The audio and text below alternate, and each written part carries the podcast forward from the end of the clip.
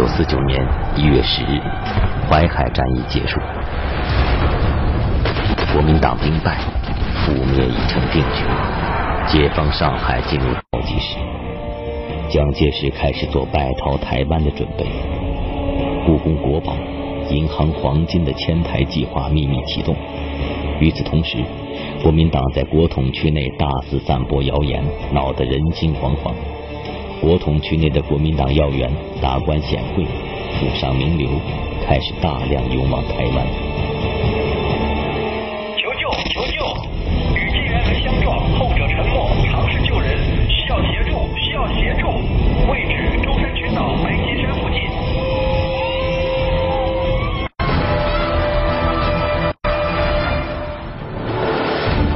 据当年《台湾新生报》记载。一九四九年一月二十七日，从上海开往台湾的太平轮上，装载着一千二百多名乘客，大批行李货物，还有国民政府中央银行的大量外汇，以及当时被传得沸沸扬扬的三百五十万两黄金，在舟山群岛前海区与货船建元轮相撞。四十五分钟后沉入海底。这场船难造成罹难者一千多人，生还者不到五十。海难发生后，关于太平轮的沉船原因一度成谜，大家对此众说纷纭。其中最为离奇的猜测是，太平轮的沉没与船上曾经发生的生死谍战有关。这种猜测是否有真实依据？传闻中的三百五十万两黄金到底是怎么回事？太平轮上的生死谍战究竟有没有发生过？一九四九年一月二十七号，沉没的太平轮被后人称之为“东方的泰坦尼克号”。严格说，太平轮呢比泰坦尼克号更惨。遇难者上千人，幸存的还不到五十个。如今距离太平轮沉没已经过去了六十多年了。去年吴宇森将太平轮拍成了电影，不过内容和电影《泰坦尼克号》一样，他们都是以海难为背景，讲述了关于爱情的那些事儿。但是现实可要比影视作品复杂的多，残酷的多。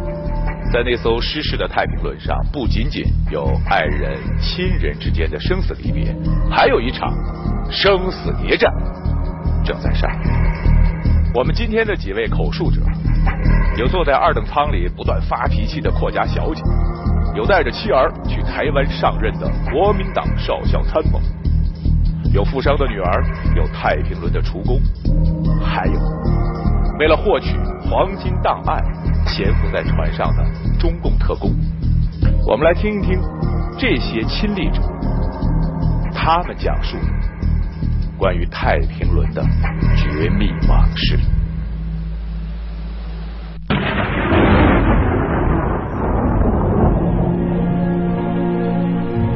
一九四九年初，国民党统治下的上海早已没了往日的繁华，物价飞涨，兵荒马乱，谣言四起。这座国际大都市变得风雨飘摇。农历年前最后一班前往台湾的太平轮即将从这里起航。与此同时，一则有关黄金船的消息也不胫而走。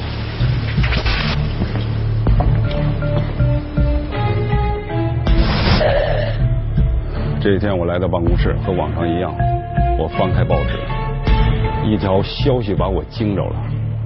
蒋委员长命令把三百五十万两黄金，还有一百八十箱机密文件送到台湾。看了这条消息，我一身冷汗。这么机密的事情，怎么会泄露出去？按理说，黄金运台是蒋介石下令的秘密行动，应该是国民政府内部严守的情报。然而，却在这个时候被大肆散播出来。这种蹊跷的事，不但国民党参谋少校葛克感到疑惑，就连我党情报人员也非常不解。我是共产党地下情报人员，我还有另外一个身份，我是上海大公报记者。这条新闻真的是太蹊跷了，这些这么重要的消息，到底是真是假？这时候不断的接到新的情报，说蒋介石把大量的黄金、军备物资以及重要的档案运向台湾，看来这老蒋是要逃了。直到后来，人们才知道，原本属于国民党高度机密的黄金运台计划，竟然是由一家名叫《四林西报》的英国报纸最先捅出去的。原来这家报纸的办公室就设在紧邻当时的中国银行对面的和平饭店楼上。当挑夫们将一担担的木箱从金库里往外搬时，正好被报社的记者尽收眼底。随着消息的曝光，有关三百五十万两黄金的传言不但没有停止，反倒越传越离奇，甚至连国民政府打算用哪艘船来运送这批黄金都被说得绘声绘色。无论我走到哪儿，人们都在议论黄金的事儿。我的太太不关心时事，连她都问我这事儿是真的吗？是真的吗？就这样，原本一艘普通的不能再普通的太平轮，竟成了传闻中的主角。连太平轮上的厨工张顺来也都张口闭口把黄金挂在嘴上。那几天码头上可真是热闹啊。他们说这太平轮要变成黄金船了，黄金船了！我的天哪，那么多的金条，得够我花好几辈子呢。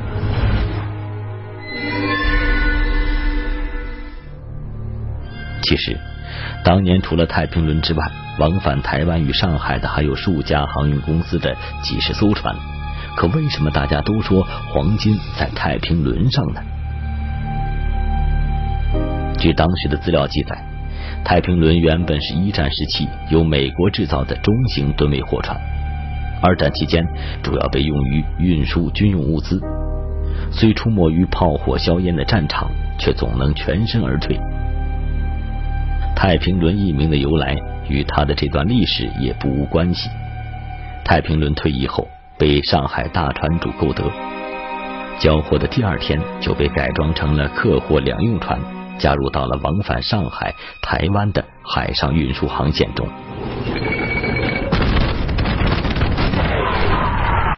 一九四八年，战局不断扩大，民间航运需求严重不足。当年刚刚成立不久的上海中联公司，就因严重缺乏运输轮船，决定向外租用轮船，以解燃眉之急。我是上海中联公司大股东周庆云的女儿周其秀，父亲跟嗯周曹仪伯伯一起跟上海的一个大大船主租用了太平轮，一年要七千美金的。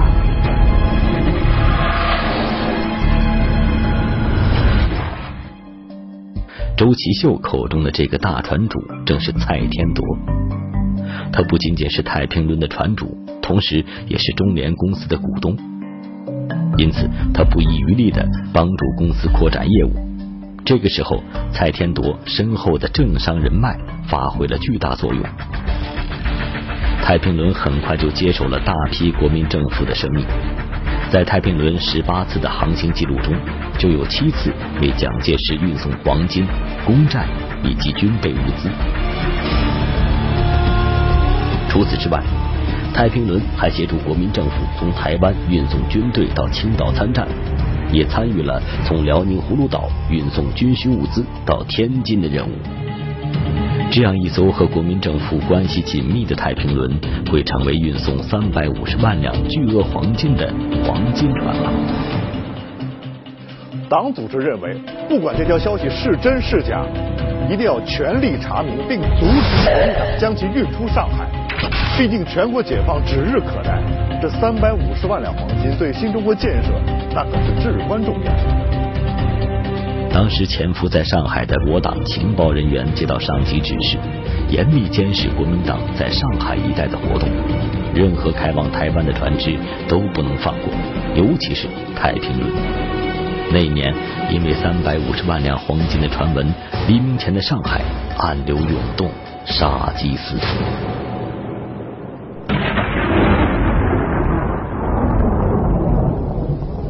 有一位同仁告诉我，他得到了可靠消息，过几天黄金就要被运走，目前藏在上海的四行仓库。这几天，上海四行仓库戒备森严，外围都是军队，根本无法靠近。黄金船的传闻热度还没有消散，又一个重磅消息传来：我党山海关情报组骨干张翰，由于身份暴露，被关进了死牢。在他枪决前夜，竟被人悄无声息的救了出来。一位死刑犯在行刑前被救走，这样的事情几乎是不可能的。张翰出生于辽宁省西丰县的富豪家庭，张家是当地的名门望族。早年，张翰在日本留学时就参加了东北青年救亡会，留日回国后成了中共地下党员。此后，他利用自己姑父东北剿总副司令董英斌的关系，出任沈阳市城防司令部财务处上校处长。一九四八年八月，沈阳警备司令部接到国民党国防部保密局总部密电，内容是：查张翰上校早年在日本加入中共，打入我军多年，为共军搞情报，应立即逮捕。请示东北剿总长官后，酌情密裁。接到密电后，沈阳警备司令部迅速将张翰抓捕。不过，他将被秘密执行枪决的事很快被董应斌获悉。这位曾在西安事变中坐镇指挥捉蒋行动的东北军老将，利用关系将张翰从死牢秘密转移到了北平的董应斌公馆。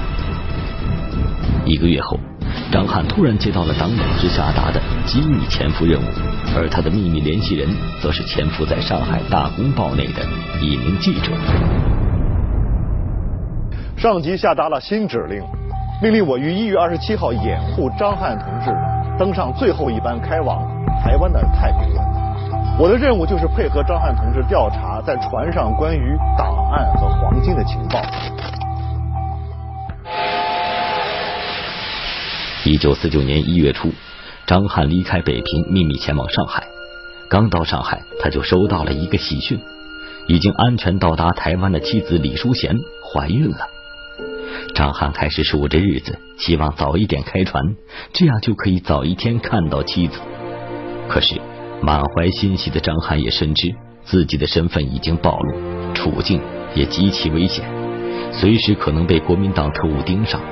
而姑父董英斌更是因为解救他的缘故，被蒋介石派去的保密局特务强行押上飞机带到台湾。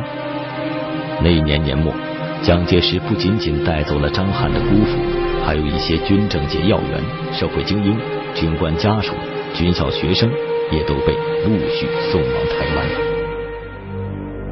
淮海战役后，国民党惨败，那个时候的蒋介石为了挽回败局，玩起了和平攻势。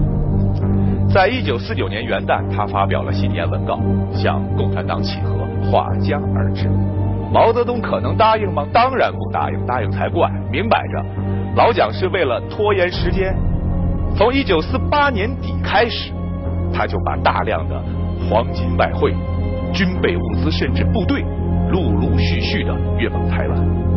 海峡之上，真是无船不满，无轮不超。若随了蒋大总统的心愿，他恨不得把整个一个天下都统统带走。当然，老百姓的死活，蒋介石是不管的。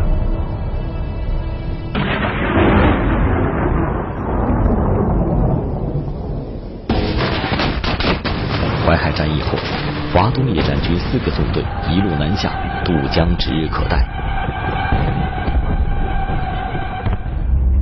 一九四九年一月二十一日，蒋介石宣告下野，国民党政权的溃败速度越来越快，无数败兵涌入南京、上海，搜刮平民，国统区内一度陷入兵荒马乱的恐慌之中，百姓们想尽办法携家带口躲避战乱，而山东大富商之女王兆兰和她的家人也正急于离开上海。本打算乘坐一月二十四号的船去台湾，但是刚刚接到了父亲的电报，说是上海打仗了，让我们改乘飞机过去，票都已经帮我们买好了。我和弟弟妹妹开心死了，因为这是我们第一次坐飞机啊。第二天天还没亮就被母亲揪了起来，带上全部的家当赶去了机场。上海战事临近，此时慌乱的不只是普通老百姓。国民党国防部的官兵们接到撤退的命令后，他们每天过的日子也是如履薄冰，焦虑难安。上峰命令我们一月二十七号乘坐太平轮撤离上海，还有五天。大家都在紧张的准备撤离，我显得很茫然。我的孩子太小了，现在码头很乱，有的被踩死了，有的被打死，我真担心。撤离的那天，千万别出事儿。我把撤离的事情告诉了军人，果然他非常不满，但是没有办法，军人以服从命令为天职。随着人民解放军的快速推进，越来越多的国民党高层在撤离，上海开始戒严，街道和外滩码头附近到处都是大批便衣特务，想离开上海的人们越来越局促不安。他们都急于买到离开上海的船票。据当时的资料记载，那一年一张到台湾的船票市价是金圆券一百五十万元，黑市价三百万元。一月二十七日，农历年前的最后一班太平轮船票，更是被炒到了金圆券五千万元。虽然船票贵得吓人，但仍然有很多人等在外滩码头，希望买到船票。这也造成了码头上每天都很拥堵混乱，有买船票的，有登船的，有维持秩序的警察和军人，当然还有我党情报人员。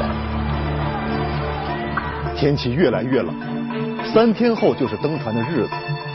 我看到这种混乱的局面，我转念一想，没准这种混乱正是我们可以安全登船的最佳机会。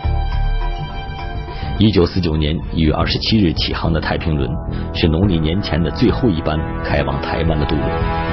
那一天是否能够摆脱特务成功登船，对于张翰他们来说至关重要。然而，那些藏在暗地里的国民党特务却如同复古之躯，难以摆脱。就在这关键时刻，又一个不好的消息传来了。我得到消息，被我党。通缉的国民党特务孙梦明秘密回到上海。孙梦明，国民党特务，经常以商人的身份往返于青岛、上海和台湾之间，为国民党搜集战时情报，是一个老特务。淮海战役期间，他因身份暴露，成了我党通缉的对象。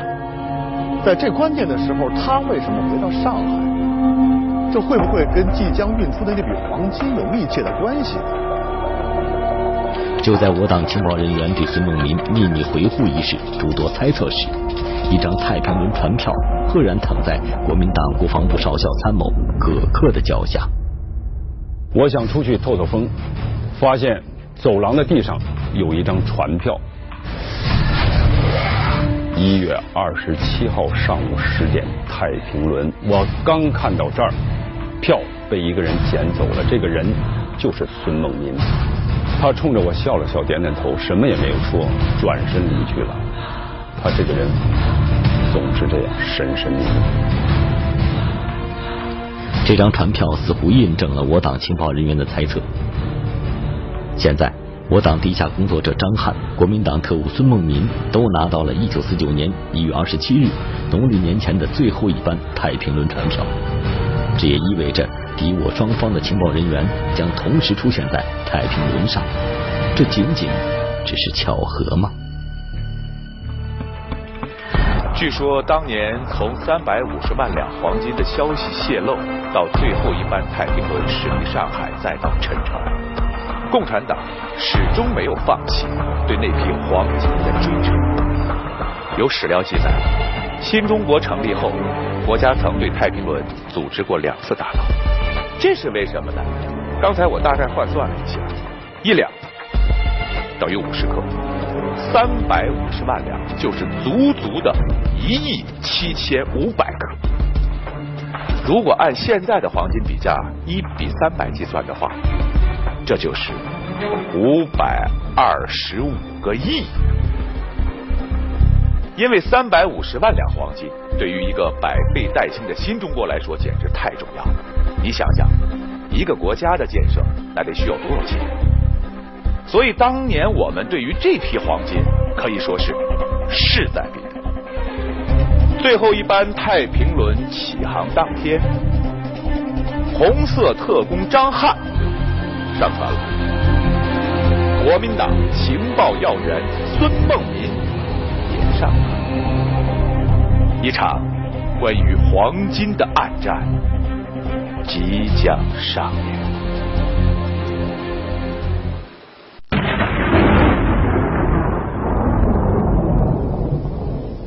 一九四九年一月二十七日，太平轮起航的日子，在这艘黄金船上的乘客，除了普通民众外，还有曾代表国民政府接受海南岛日军投降的驻岛司令王毅。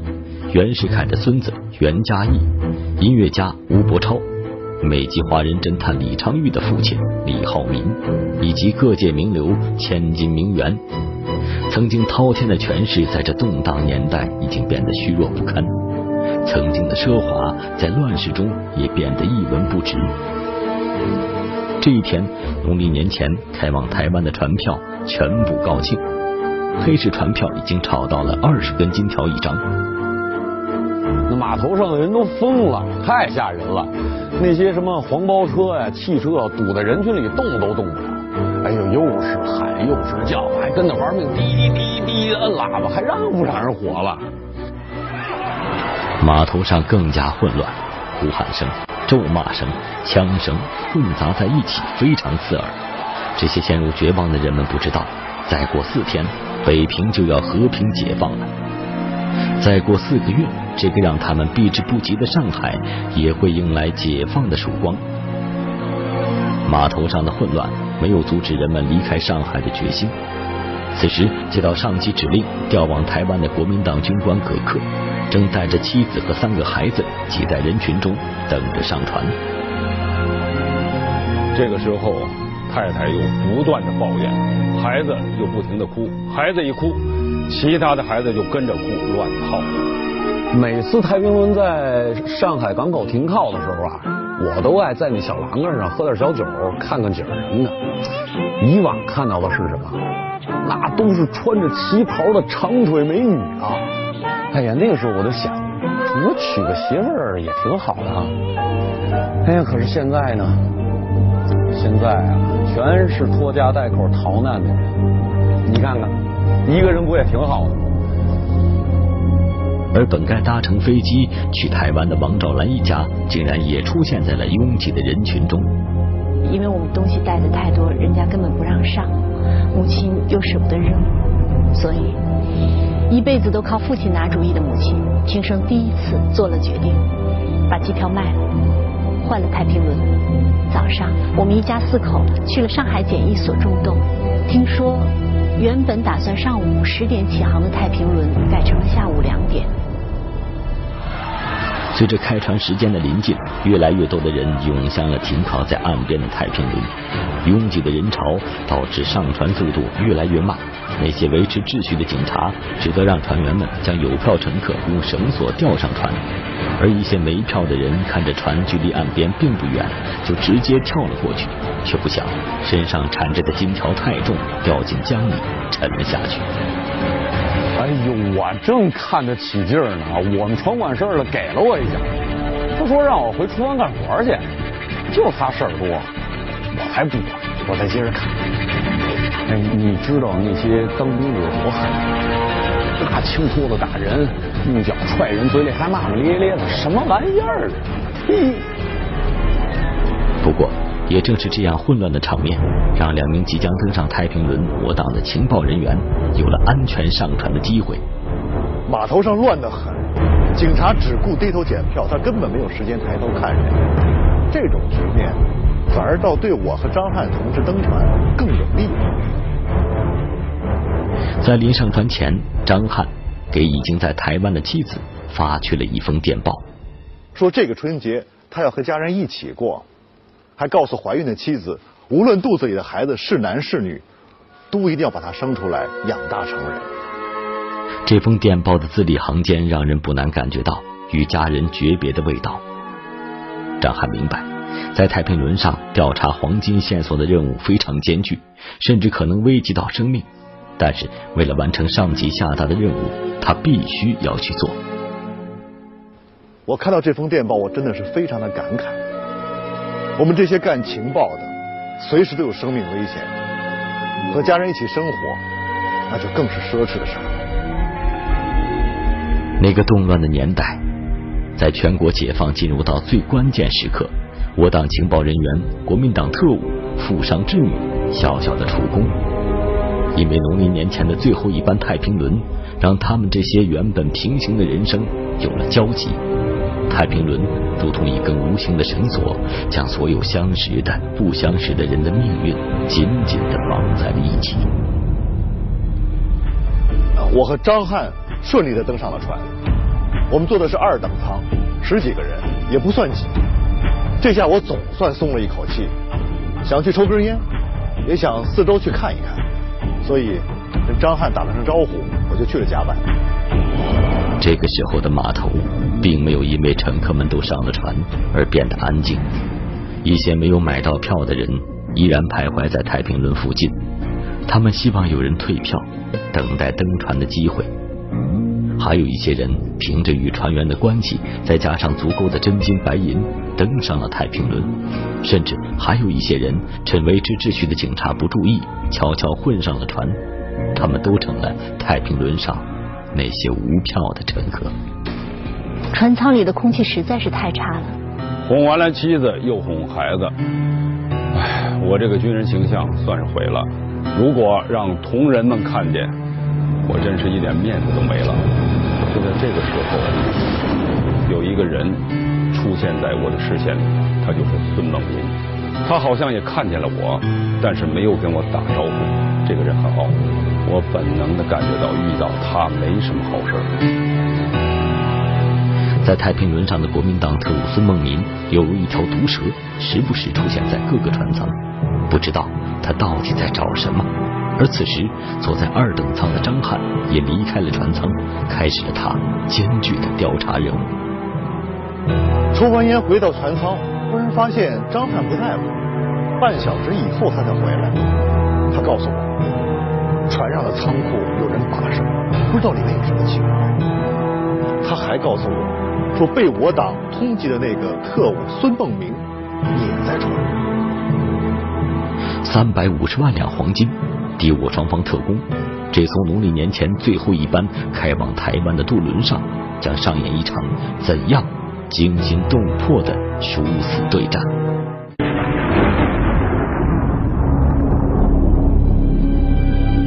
下午两点，原定开船的时间到了，可是黄金船太平轮却没有任何起航的迹象。不仅如此，还有大批货物不断的被抬上太平轮。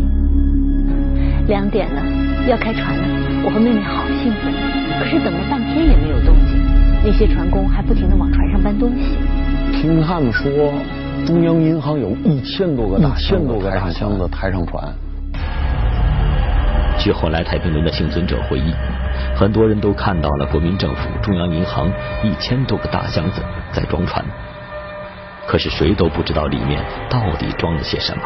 难道这些箱子里装着的就是传闻中的三百五十万两黄金？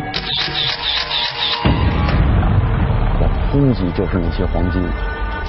不行，我必须得找机会偷偷看看。一九四九年一月二十七日下午四点，太平轮仍然滞留在上海黄浦江码头，没有任何动静。就在这时，一批重达六百多吨的钢条被装上船，吃水线一再下降，几乎与黄河的江水持平，这让船上的乘客感到了不安。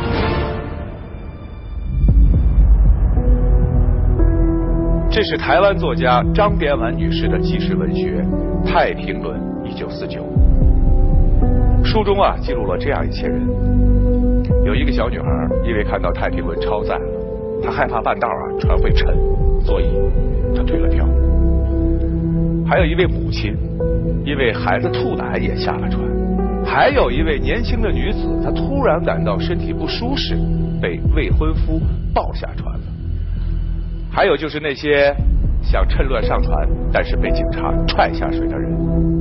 你想想，事发之后，他们肯定特别感谢警察的那一脚，这真是救命的一脚！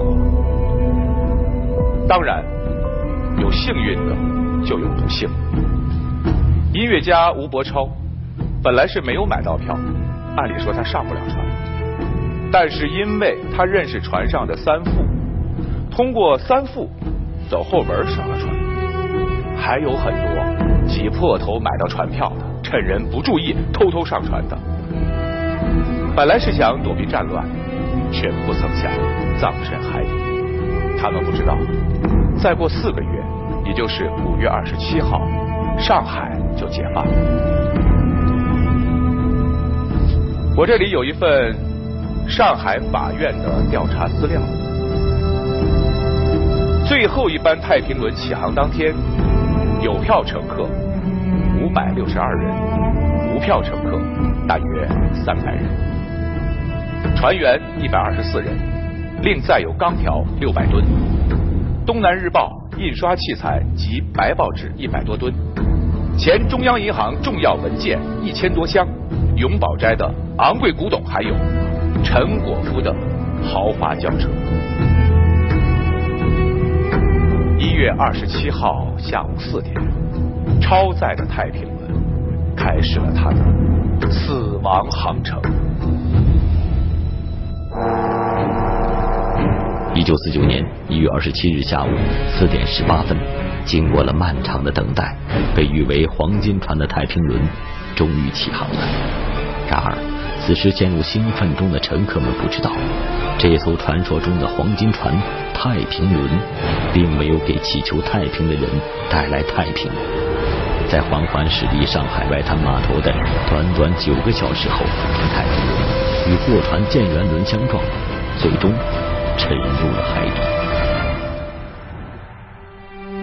这场民国最惨烈的海难，不仅夺走了上千条人命，更留下了无数谜团。传闻中，三百五十万两黄金，一百八十箱国民党最机密档案，同时登船的敌我双方特工，这一条条线索之间究竟有没有联系？他们是否与太平轮的沉没有关？太平轮到底是怎么沉的？明晚敬请收看《太平轮沉没之谜》。一九四九年一月二十七日，载有三百五十万两黄金的太平轮沉没。当时有人就说，这是国民党为了那批黄金安全整的包点。一千多名乘客获救者不足五十人。经过的五艘轮船为何没有对太平轮施救？传闻中的三百五十万两黄金到底在不在船上？一场关于黄。